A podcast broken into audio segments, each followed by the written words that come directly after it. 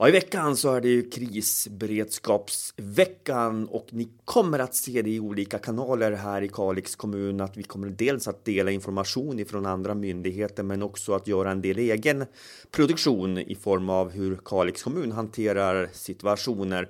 Vi tänkte göra det i form av poddform. Först ut är vår säkerhetschef Patrik Wallström. Välkommen hit. Tack så mycket. Krisberedskapsveckan, vad säger du om den veckan?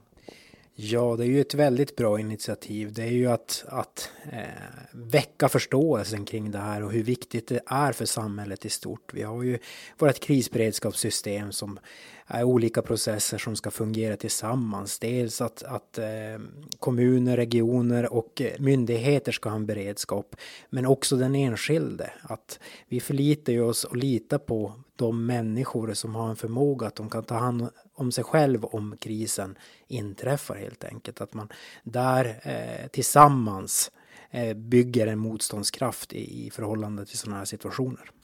Vi ska strax gå in på hur Kalix kommuns krisorganisation är uppbyggd, men det känns ju på något vis med tanke på det som har hänt och det som pågår just nu att det här med krisberedskap är oerhört viktigt att vi har med oss. Absolut. Från små kriser som är nere i verksamheterna till de stora som vi har genomgått. Vi eh, som Kalix kommun har ju haft pandemin som vi har hanterat. Vi har haft en cyberattack, IT-attack. Eh, och eh, här senare har vi också hanterat kriget i Ukraina och det som har helt enkelt spilt över på, på kommunen då helt. På vilket sätt är då Kalix kommuns krisorganisation uppbyggd? Ja, så som det ser ut just nu så har vi ju en central ledning. Eh, I ett normalt krisläge som inte är ett extraordinärt läge så är ju tanken att det ska fungera enligt eh, vanlig linjestruktur då helt enkelt. Men vi har en central krisledning som samlar samtliga förvaltningars beslutsfattande. Och sen är ju tanken att eh, man även jobbar med krisen i förvaltningen med i respektive krisledningsgrupper där också. En kommun är ju politiskt styrd. På vilket sätt påverkar och när kommer politiker in i en krishantering? Som tjänsteman så är det ju alltid viktigt att förstå och veta vilka beslut man ska fatta. Eh, det är väldigt viktigt och när man ska ta det politiskt. Och det är ju där politiken eh, kommer in när man som tjänsteperson då har nått sin nivå. Eh, men genom planeringar och strukturer och processer så kan man ju möta många kriser eh, med lite medel så att säga. Att man kan faktiskt hålla det i tjänstemannaorganisationen innan det behöver eskaleras upp till politiken. Ska man säga så här? Jag vet inte om man kan, kan eh, definiera det här med, med kriser, men det ska vara en rätt allvarlig kris innan eh, den politiska ledningen går in och styr. Ja och nej. Ehm, det kan ju vara sådan eh, aspekt av krisen att en, nämnd behöver gå in och besluta eh, därför att man inte har den möjligheten som tjänsteman. Det är där kopplingen till en delegationsordning kommer in. Att förstå vad man har möjligheter som tjänsteman, vilket utrymme man har. Men sen finns det ju också aspekten av extraordinär händelse. Där man, eh, om man definierar att man är i en extraordinär händelse, så kan man aktivera någonting som heter krisledningsnämnden.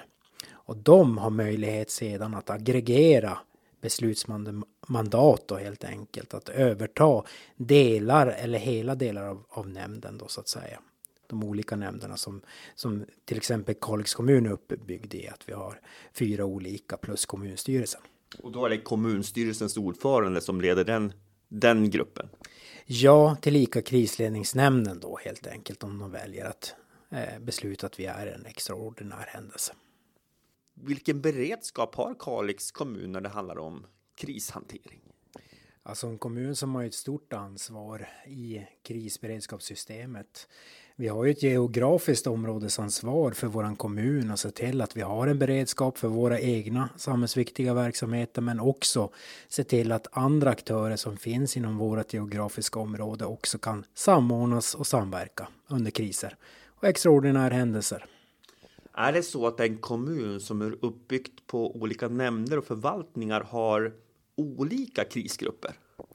Absolut. Eh, det beror ju på lite grann hur, vilken struktur man har valt. Men inom vår kommun så har vi ju en central krisledning och sen har vi, ska ju det då förmedlas ner då till de lokala krisledningsgrupperna i samtliga förvaltningar.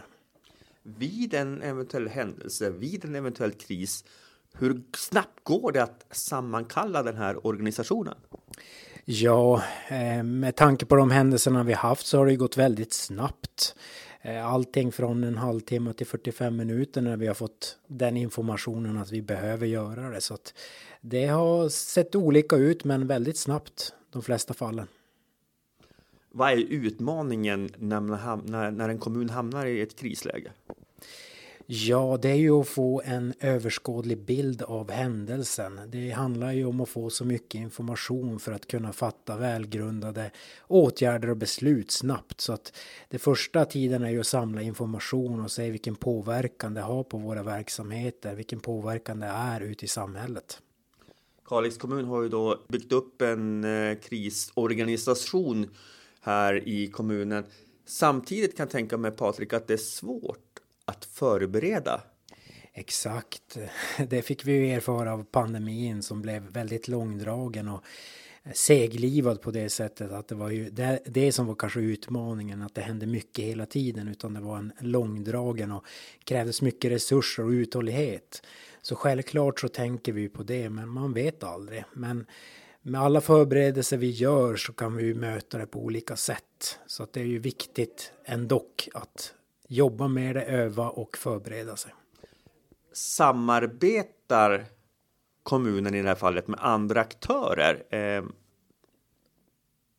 trots att det inte är en pågående kris?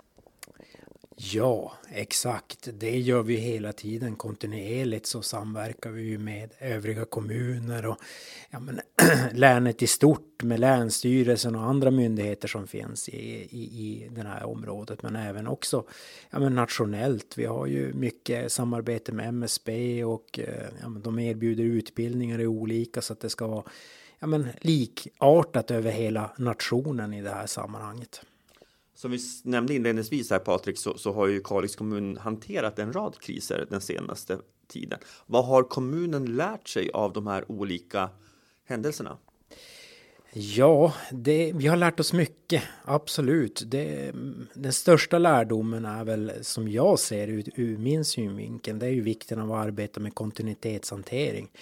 Och precis som du nämnde tidigare, det här med att kriserna kan vara olika så är det nästan viktigast att förstå sin egen verksamhet och vad som måste fungera. Det är där kontinuitetshantering för mig är viktig, att man förstår. Och då spelar det ingen roll egentligen vad som händer, man vet vad som måste fungera. Utan att gå in i detaljnivå på något vis, men, men eh, jag kan tänka mig att en sån här organisation måste fungera under hela året. Dessbättre händer det väldigt sällan kriser. Men, men på vilket sätt uppehåll, upprätthåller man att man har den här planeringen under, under tiden när det inte är en kris? Ja, det är ju att fortsätta med det kontinuerliga arbetet. Ja, men dels samverka med övriga kommuner och dylikt och vara med på de nätverken som finns i de här. Men det är också hålla eh, ledningsgrupper uppdaterade, arbeta med de processerna. Vi är ju inte klar på långa vägar. Vi har många processer som är på gång som eh, kontinuitetshanteringen, risk och sårbarhetsanalyser. Eh, det fortsätter hela tiden och det dagliga riskanalyser som görs i verksamheterna.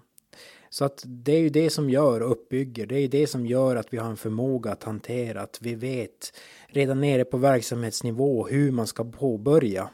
Så att det inte blir en stor sak direkt utan att de börjar hantera det och sen eskalerar de upp när det är, ja men helt enkelt krävs mer resurser. Bra Patrik, då har vi fått en liten inblick i, det som händer och sker när det handlar om krisorganisationen och framförallt hur den är uppbyggd här i Kalix kommun. Under veckan så kommer ni att möta fler personer som jobbar just med krishantering i de olika förvaltningarna. Tack för att du kom hit. Tack själv.